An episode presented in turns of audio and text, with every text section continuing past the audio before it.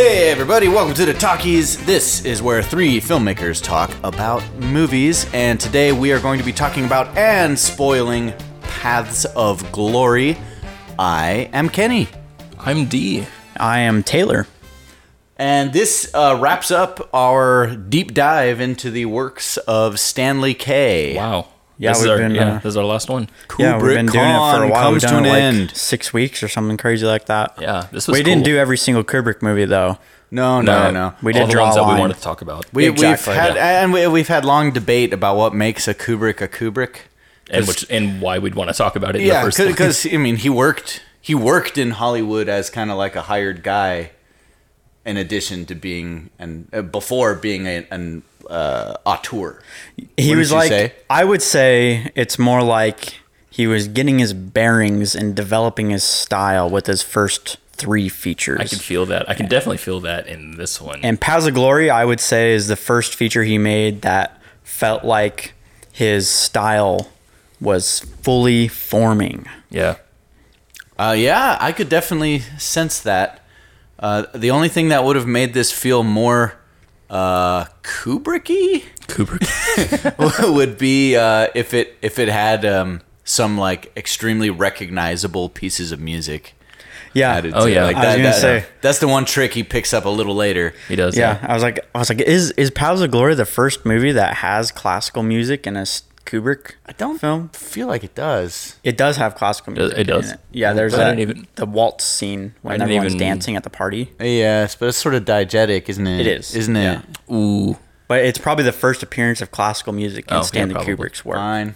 We'll, we'll give it a pass. Fine. Uh, yeah, yeah, yeah. So, uh, hot takes on Paths of Glory. Yeah. 58 shot in 58, right? Yep. Or or Released in 58. Yeah, it- it's like this guy lived forever. Yeah. He had Yeah. a very long Like career. like with the exception of the very most modern era of filmmaking, it's like he worked in every era of filmmaking. He Yeah. just needed a silent film yeah. to, Right. to have covered the whole history of film. You know, Pretty much, dude. Jeez, Yeah.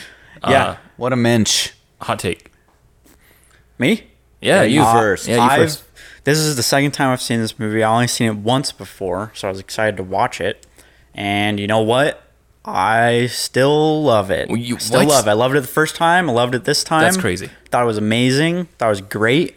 Um, I think it's. Uh, I always like Kubrick's war movies, and it, and that's like a genre of movie Kubrick always went back to. Is one of the few genres that Kubrick like revisited Yeah. multiple times in his career. So I like. I think his fascination of war uh, makes for really good cinema Yeah. and like the dicot I loved watching like I guess like the I guess the the really dark like sad absurdity of Mm-hmm. the whole story of Path of Glory basically you know the fact of like Yeah. killing three random guys for the in some cases not so random uh soldiers to make an example of them because they were being pinned down by incessant gunfire Yeah. that's While their leader was going insane. yeah, while their Yeah. leader was going insane, and you know, and that's like that's based on on history. it's you know that for ya. that happened that people were executed for cowardice behavior Well, in, in the face of enemy. Your you know? punishment is to die because you didn't choose to die. exactly Yeah. right. And and it'll make other soldiers feel better to, to see To some see people other- die. It'll some be good. die, It's good for good morale. for morale. What? good for morale. I mean, I, I can see, I guess, kind of both both perspectives, but yeah, I, Yeah, It's I- I- weird, yeah. Sure, yeah. It's definitely I think, and I, I actually thought it was kind of cool because I think Kubrick did throw in some of those other perspectives. Like sometimes the generals made a little bit of sense. Like Right. I can see where they're coming from, you know. So Right. it wasn't so black and white, even though I think he was definitively saying this is bad. But you can, you know, you can it- tell Kubrick's it- anti-war. Yeah. give and it gives you a perspective on war that is not typically in our war movies. Not an American. It really ones, right? doesn't. Yeah. And um, I wonder if he could have even really gotten away with that in the 50s if it wasn't about the French military. Yeah, that kind of Yeah. kind of uh, bothered me a little bit that the movie wasn't in French, and I and I wish it was. I mentioned that is that, to Taylor weird. right after. That's actually something that sort of messes me up whenever I watch old movies that are that are period pieces take place in other parts of the world Yeah. Pretty much across the board back then, if a movie took place anywhere other than the United States, they still spoke English, but usually with a British accent. That that's how they did it. They're like, well, we're, we're just want we just want you to know we're not American, so we'll use a British accent. Well, but okay, we wait. don't we want to be completely understood. But Kubrick was not American, right? Was Kubrick was Kubrick's American. American. He's He a is New York. He just loves shooting in England. He just loves okay, and he lived okay. in England. Okay, yeah. He was he, He, was lived in England, but he's American. Yeah, he li- You mean mo- he- he was born in to- America anyway? Yeah, he moved to America in like the middle of his career. So he was actually living in America during Uh, during that time. film. Yeah. Interesting. Okay, that's interesting. Yeah, Kirk Douglas. Okay, that makes sense. Uh, so we talk about perspective. Now this has a, a very alt perspective on on war, Yeah. at least from from a movie point of view of, of that time, especially. Um, that is what that was my first takeaway from my first viewing of Full Metal Jacket. Yeah. was like, oh, I'm looking at war in a whole nother way, and it and and it hit me so so deep that oh, this is the real ugly side of war. And it's interesting that here we are so much earlier. What a full like f- almost forty years. Oh, yeah. thirty years, but forty years before. Yeah. Full Metal Jacket was like 1980 or something Um, yeah. like that. So thirty something years before. Right. And uh, the same kind of thing. Yeah. Although it's a different ugly side. It's a different It's story, It's the yeah. ugly side of like the bureaucracy and the Right. politics of yeah, war. Exactly. Yeah. You know, uh, I thought that was really poignant, and then uh, true to very Kubrick uh, sort of vibe. It felt like one story ended and a new story began. I didn't. um, I didn't feel the- that way actually. I felt like there was a whole nother little short at the end with the with them singing. With and them the- singing. Yeah, Yeah. That that little part did feel like it was its own thing. It was a cap to end off the movie. Yeah. It felt It's like we've told our story. Now I want to I want to hit a vibe at the end. Yep. Yeah. So so I I enjoyed pretty much. I, I really love love this movie. It was, it's funny because as as we're watching it, the the movie that comes to mind, like we were talking about when we saw it, was uh, 1917. Um, and I was- yeah, because trench warfare. And I was thinking uh, at the time of watching this one, Path of Glory, I'm thinking, man, this is better than 1917. you know, just like right off the bat, the, the story is actually what captivated me, but like even the cinematography too was like pretty amazing. Pretty, Cine- I, there's quite a few shots that always floor me in Yeah. this movie, and like the whole uh, the battle sequence in this movie with all the, those crazy dolly shots over no man's land Yeah. with the a ton of soldiers going, explosions yeah. everywhere. It, Very fe- it felt uh, Kurosawa. yeah, a little bit. Yeah. yeah, that was cool. Yeah. That was Um, cool. But uh, movie. yeah, what I didn't like though was that ending. I didn't like the ending because it because it felt uh, it felt like the writer, whoever was whoever wrote that part in the script, felt like okay now now this, uh, and I just wasn't informed by anything that happened before it. And the reason why I felt that way, I think in the first place, is because the whole movie. The reason why I liked it so much is because it's so it tells a story. It's very much just this story first and everything else second, right? It's just it very much feels like it's telling one single thing. And so at the very end, that's where it got uh, more Kubrick, like you said, where it's like, Yeah. okay, we're, we're gonna insert this other part because that's where that's what I want. I just I just want that part there. Yeah. Which is fine. You know, if you're a Kubrick, if you're him, that's that's absolutely I get it. Uh, for someone who You just want everything motivated by a plot. yeah, exactly. for someone who Lame, It's very childish. boring. for someone who watches things for Cannot the agree plot, with you. Then yeah, then it, it feels a little strange. Yeah, The plot was over. apparently, It was. apparently. Uh, felt, it felt Charlie Kaufman. I love movies that I can't predict. That's usually my biggest That's usually your thing. thing yeah. that ties me up with a movie is if I can if I have a strong sense of what's coming before it happens, I get kind of annoyed. yeah. And uh, I was certain that some kind of intervention was going to stop the execution. Oh, really? Like I really did. And, Why? There's a couple times where they fake you out too. and the fact that they went all the way through That's weird. I didn't. to the end. I didn't expect that at all. It just felt like that was the story that we were telling of this courageous officer and Kirk man, Douglas's character. had that happened, I would have like hated the movie. Yeah, that would have been pretty pretty anticlimactic. yeah. It, it felt like they were setting up for that, and I think it was meant. I think it was meant to be a a gut check Right. to for the mass audience. the at the time. audiences at the time. Definitely, I could definitely were, see that. Yeah. Uh, and and older movies especially tend to be a little more on the nose. They kind of led you along down a path, and they all tend to have a happy ending. We are in the middle of crime-ridden Citrus Heights, so if you hear sirens in the background, you know why. Crime-ridden. Yeah, yeah, we're we're this is a bad. We're in a bad This place. is this is a bad spot. This is right bad now. for 2020. I mean, you think 2020 is bad? Try 2020 on the talkies. 2020, 2020, 2020, 2020. Those guys started. they stopped like right there. That's Dude, funny. that corner is always going ham. Okay. Anyways, back, back to the movie. uh, yeah. So in uh, in a 1950s war movie, they they always the the point was patriotism Yeah. and happy endings. Yeah. Right. And so and and obviously Douglas was the babyface hero of this. Sure. Yeah, it was it was actually kind of weird that they even had kind of a like a heroic story for him at the end where after he couldn't save the guys, he went after the the general. I guess I don't remember the ranks, but the the highest ranking guy here. Yeah. Yeah. Uh, that where he went after him and threatened him with blackmail. Um and then and then the guy accepted basically the blackmail and was like, "Well, you got the other guy's job now." It's like that's what you were after, right? And Right. And he's like, He- no, He was that- like, no, I was after That, justice. that was like the saddest part was Yeah. the guy Yeah. thought he was giving the guy what he wanted. yeah, and he couldn't Yeah. even believe it too. Yeah. right. he refused to believe He's it. like, "Oh, you wanted to save the? I didn't even catch that." Well, and what was like he's that disconnected Right. from the humanity. But what was Yeah. neat about that is it felt like that guy, that high-ranking officer guy, was uh, like he he understood like the greater of what was happening here. I can't remember exactly what. Yes. it, felt like he got the last line basically, where he's like, he's like, yeah, you're an idealist, but look where you are, Yeah. kind of thing. And I, Yeah. well, I, I had that sort of pang. It was a not a comfortable feeling, but Yeah. realizing that, well, he's kind of right. right?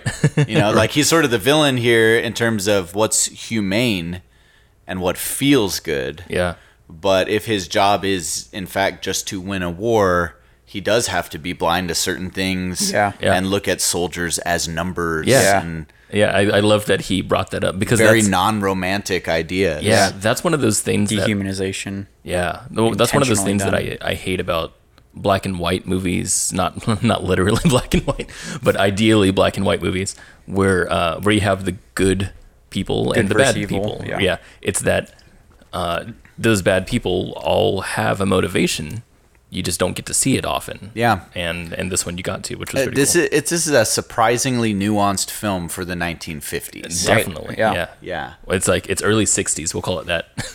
Right. Yeah, pre Yeah, 60s. he was like proto of his time. 60s. Proto Yeah. 60s. yeah. Did uh, do you know anything about how this film was received? I think it was uh I think it was critically received well. I think it was a critical darling. I don't know if it like was a huge hit or anything, but it, it was received well critically from what I, am aware. I could honestly see American audiences going to this movie and and accepting what they're seeing on the screen because it's French, because they're French. No, that's actually what came to mind too. Yeah. is I was like, If this was the American Yeah. military, they would have wanted to see the general save the soldiers at the end. You know, there had Yeah. to be a heroic ending. right. They're like, oh well, thank God that's not us. Yeah, right. You know. Yeah. And it kind of made No, me think. backwards French, of course. right. It kind of made me think about what I said earlier about. Uh, I wish the movie was in French. Was that it would be a- a pretty crazy thing, you know, to be enveloped by this, you know, French bureaucracy and everything about uh, surrounding the military. Yeah. But having it be in English gives that step closer to immersion for Americans, where you're just like, oh yeah, I get what's going on, and that's not just the ugly French people. That's that's military. I, I get it. That's that's us. But like you said, to identify them people as being French, Yeah. it's it's just another step where Americans can be of like, course, oh it yeah, well wouldn't, it's not it us, wouldn't though." stir any pots today. I mean, most, I'd say most modern military films include uh, are, are are pretty clear about the failures and Well, and mistakes of Yeah, that's you know. kind of the the reason why. Um, what was that recent film called? American Sniper. Do you remember that? yeah, movie? Bradley Cooper, Yeah. Clint Eastwood. So that that movie was like it was daring to be the heroic American movie, right? Uh, am I am I right Just in that? directed by Clint Eastwood. Well, it, that makes it was sense. it was like a heroic movie, right? Yes, it was relatively heroic, and Bradley Cooper kind of was like conflicted and like kind of right. weird. So it's like it's like daring to be heroic. Yeah. You know, like like you're going against the grain by Oh, sh- sure, by right. doing pro military. Yeah, yeah, yeah, Yeah, it is kind of So that. so yeah. so it's it's funny to see that transition. Now, yeah, now it's kind of the other Yeah, way. not many movies are pro-military right now. It's pretty popular except to for hate uh, on war WWE now. films. WWE films. Yeah, that's a that's a thing. I'm not kidding. The uh, Not fans? no, Oh, all right, okay. How many people here watch? WWE? WWE films. What is that? they have their own film production arm. They make uh, high quality straight to DVD movies. just you're just making this up. I'm not. Yeah. I'm not.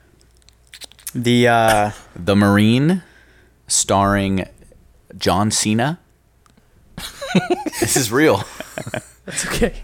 um, I think the end of this movie works for me because I like the uh, like after seeing like a really really sad story where people are being dehumanized and basically just taken out to get killed and just the horrors of that and then seeing those same soldiers you know in a bar getting all rowdy you know being general soldier type people and then kind of having that almost like facade of a manly soldier Yep. fade away Yep. at the serenade is like really At- touching At the voice that of the captured enemy. yeah You know, like it almost felt like they were setting up some kind of like gang rape scene of some kind. I don't know. It, Yeah. The, the whole thing felt cheesy to me. That part. And it's, Boo, I've seen- Booty. it's just that I've seen it. booty and, and this is again an aging thing, but I've seen that scene several times before. But of course, it wasn't in older but was it movies. done well Well, I mean, it was done like this one. was it done well in this movie Yeah, no, it was done well in this movie. then does it matter if you've seen it again No, so the context is what's shaping my opinion at that Yeah. point, you know. But the context is what shapes all of our opinions. So mm-hmm. Not mine. Um, yeah, it, it bothered me for a different reason altogether. But yeah, I, I agree that it was done well. What I liked about the scene, uh, I, it wasn't so much that scene that was poignant to me. It was the very last line of the movie, and I think I think that it was meant to set up the last line because ultimately the the main character is Michael Douglas. Right. He, he's the arc, and the final the final Michael bit was Kirk. yeah Michael. not his son. Which one are we talking about? Kirk. Kirk, Kirk. Kurt. Kirk. Kirk. Dougie. Spock We'll go with Dougie. Let's go with Dougie. Yeah. Um, anyway, Dougie uh, is the main character, and they come up to him and, and basically say, "You got to get back to the trenches now. It's Yeah. time to get back to the front line." And he says, "You know what? Let's let's give the guys another minute." yeah And I say that that was the powerful send off for the movie. Yeah. and wouldn't have really had it without the scene we had just seen before. Right. Yeah, I, I could totally agree with that. Yeah, when it when it came back from that scene to his perspective, and it ended with that line with him going back into the office, like that felt good because it, it wrapped up what we've been seeing. That like that whole scene was his perspective. It was just everything that he's been listening to this whole time. It was weird to me that they jumped from his perspective to inside and then just like explored everyone, like even had close up of shots of guys crying, of the girl singing and everything. It just felt, it felt like we went into a short film and then came back out and we're like, oh, remember he's looking at that, and we're like, oh, right, right, right. Like that was a Yeah, but that, to me, that's a, that's a Kubrickism. No, no, it's, Yeah. it's very yeah, it's Yeah. him. It feels that's good him. cinema That's what we signed up That's for. That's not bro. good cinema though. it That is. is good cinema. It's not. Yes, That's it not what I is. would consider Good good cinema. cinema. that's what i would consider Real. cinema I consider it a movie. D. Hi, D. Hi. how's it going, man? Hey, hey. Uh, okay, okay. okay. Um, Oh, Kubrick at large. That's what we wanted to talk about. yeah. Where is he? He's at large. He's at large. Kubrick at large. Where in the world? It was interesting because so so one of the g- movies we decided not to watch was Lolita because it's generic more or less. no No, that's No. not why. Why it- did we decide not to watch? Why did we Lolita? we didn't decide to watch lolita because you didn't want to watch it Oh, Oh. dang! Because I didn't take a vote on this. Really. Oh, okay, did we? so you guys just blindly followed what I said. well we, we decided if we didn't want to watch a movie we wouldn't watch If, it if anyone didn't want to watch it, then we wouldn't watch Yeah. it. Lolita is a movie uh, that's pretty generic. It's uh, it tells a really really good story because I think uh, because Lolita is, is I mean it's a banned book. It's a it's a really good story. Their whole marketing campaign was they made a movie of Lolita. Right. well, and, Dang. and what's weird about it though is that the, I don't think the like like the story in the book is very strange, um, because it's about like a not not an assassin but like a like a murderer or something. It's about it's about a guy with a just a it's a very strange perspective, but the uh, the whole idea of the book of a older person being with a younger person is a very interesting context to explore with uh, a story within. And so that being made into a movie, I, I was thinking, oh, this is going to be an interesting movie. But then when I watched it, I, I didn't feel Kubrick at all. I didn't feel like, oh, hey, this is that guy that's going to later make all this all this awesome stuff. It was just a really, you know, a well done, comprehensive movie. Just a movie that's about these perspectives and it's shot properly. And so that's that's particularly why I didn't think it would be interesting to go back and watch it. But anyway, it It is a Kubrick movie though. I don't care. um, but Kubrick making that movie and then making something like this, Paths of Glory, and then going from there to make the like you know crazier movies, it makes me think that Kubrick grew up as a uh, as a company man, more or less, as someone who was just really proficient at making movies, and then he starts to invest himself more and get really into the movies to where he gets to Eyes Wide Shut, and it's just almost purely surrealist, right? It's just like it's very him. Yeah. it's very interesting. Yeah, his craft and film in filmmaking always evolved. It was always getting better and better and better and better. Yeah. he was always trying to do Well, a better movie. What, what I'm saying is that his personality wasn't as present in those o- earlier ones as it is in something like uh, all of his yeah, newer yeah, I movies. think I think so. I think you, you get like you get like you get some pretty big hints of it in Paths of Glory. I yeah, think, some hints. Yeah, and uh, but I think that's like the skill of filmmaking, right? Is like how do you get your personality into a film? Like that takes practice and it's finding craft yourself. and Yeah. finding yourself and Yeah. living life and all that and making movies and making mistakes making movies all that Well, which is what you see in his like first three even into Right. of Glory you see that you know? right. Into Paths of Glory too, and that's what's interesting is that uh, in Lolita there were some shots and some instances that I feel like, oh, hey, I can see the the personality that's starting to take hold there a little bit. But more or less, it's a movie that I felt like is the best uh, kind of proficiency. That's it, it feels very Ron Howard. That's what it feels. You know, it feels like somebody who's who's good, uh, proficient at making movies. Because Yeah. like he knows exactly where to shoot and what to cut to, and that's just it's it's great. It's proficient. Um, but then when we start getting to his other movies, it sounds like it feels like we're getting like something more. It feels like we're getting a voice in cinema, and that feels really nice. Yeah, I love that. Yeah. Yeah. That's why all his later films are the f- real famous ones. Oh, yeah. The real iconic ones. Yeah. You don't become iconic just by being proficient, do you? Well, you don't unless you're Ron Howard. Is Ron, is Ron Howard iconic? He's an icon. No, I don't think so. Ah. He's not an icon. he, he had the Andy Griffith Show bump. yeah, that's the only iconic thing he's in. yeah, and the Music Man. No, we're talking about the guy who made Solo. A Star Wars story? I didn't think we'd be mocking Ron Howard in this episode. That's a little surprising detour. Whenever, whenever they do a long backwards or forwards uh, tracking shot in a trench, just impressed. I'm just like, there's a guy carrying that camera or rolling it on something, and I can't tell how they're doing it, and it's cool. you couldn't tell? Uh-uh. To me, it felt it felt. It didn't feel it didn't feel obvious at all, mean- but it felt uh, like I could feel the struggle of the cameraman. That's well, that that's what I mean. Like, I'm like, Yeah. I know it's not a, that's not a dolly.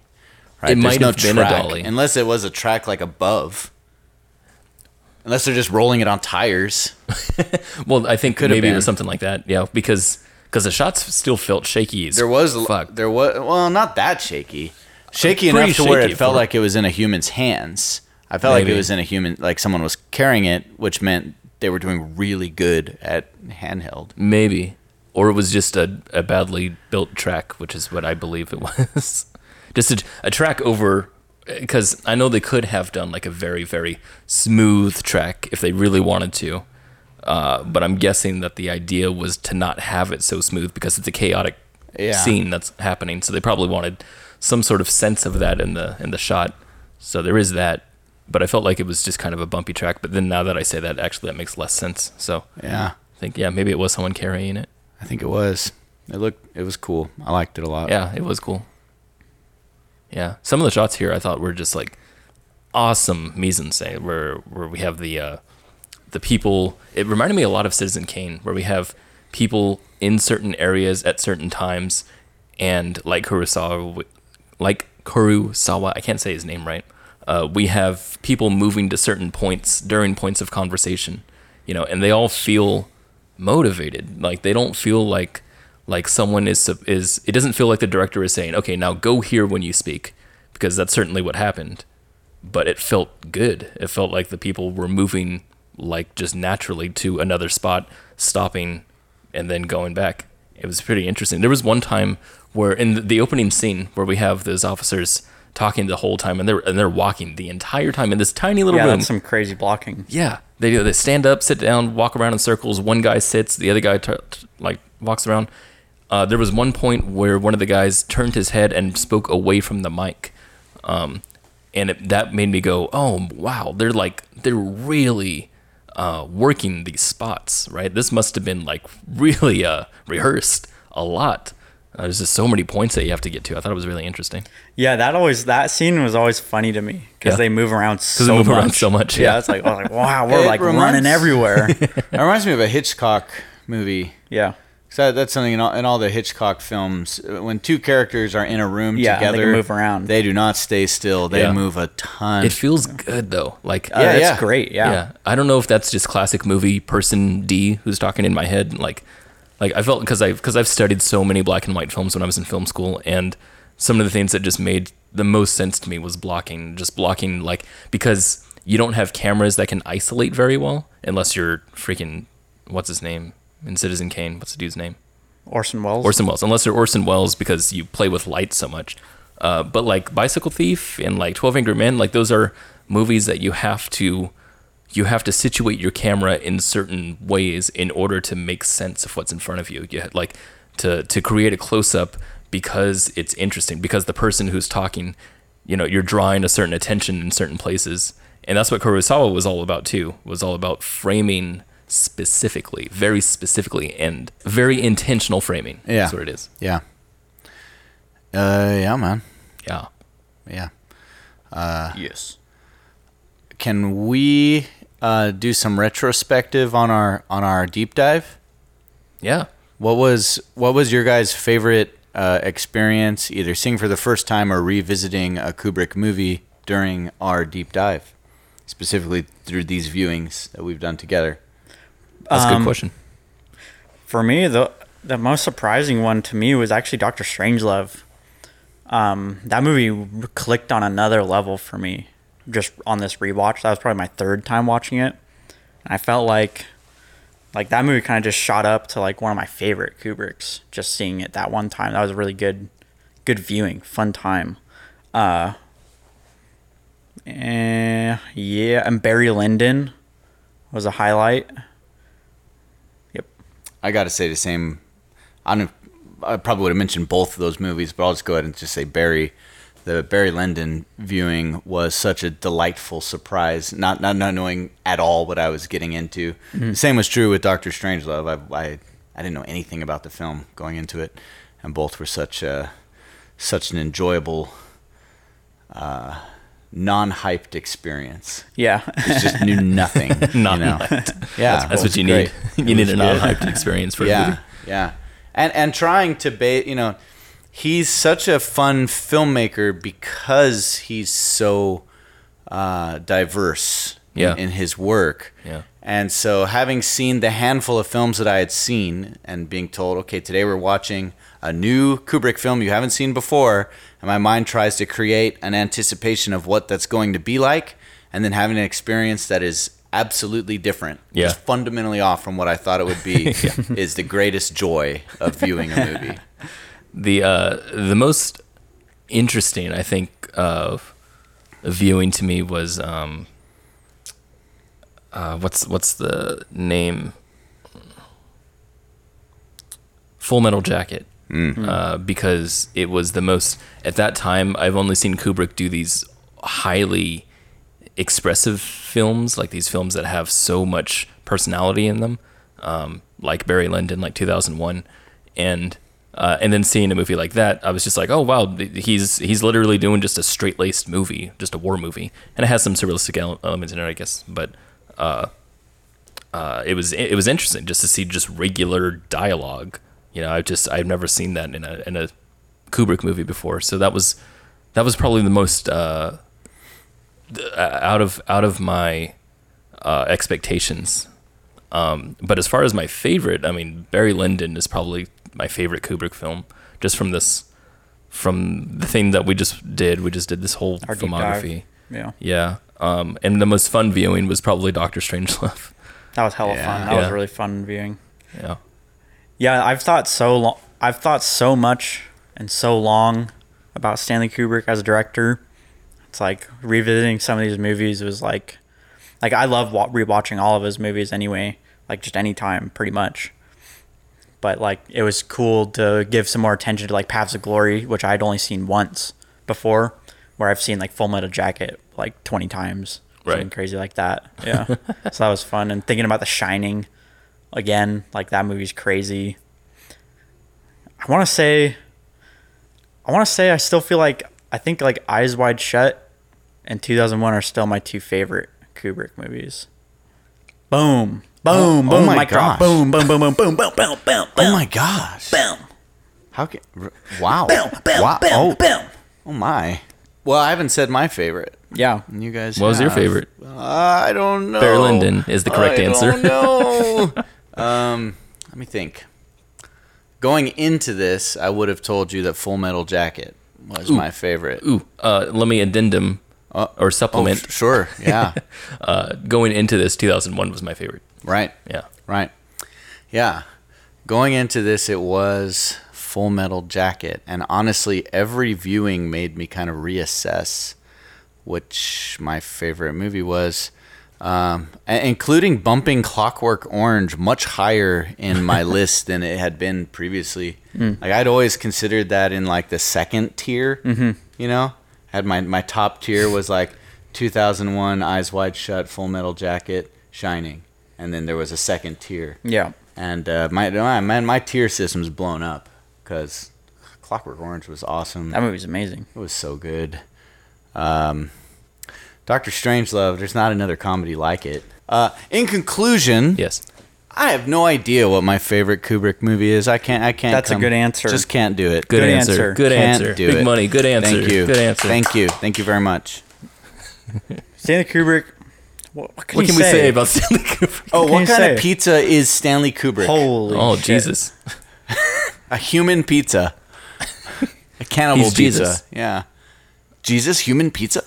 What kind of pizza was Paths of Glory? Pepperoni pizza. Good choice. D. Pepperoni pizza. Good choice. I go with a pizza that tastes like a, a brick oven, or like super nice uh, Italian pizzeria, but is cut in the shape of a Little Caesars square pizza. Detroit style? Huh? Detroit style? Detroit? Do they cut squares? Yeah, they got that square pizza with the, the That's cheese Detroit? on the on the crisped on the No, edges. no. that's Detroit. Style. No, no, no. Bigfoot pizza. You got to go back into the 90s to recall this. Little Caesars used to have pizza by the foot. It was a three foot long pizza. like fu- like uh, fruit roll yes, ups. yes, it was before that though. It was And the before pizza that. was rolled up. Uh, okay. what what kind of pizza is Stanley Kubrick? I already showed. I already told you. Thanks, D. Taylor. It's a pizza shaped by have pizza. interpretation. There's Huh? no there is no pizza that yeah, can be. there's no pizza Kubrick. equivalent. Oh my gosh, that's the real question. What kind of Kubrick is your favorite pizza? Stanley.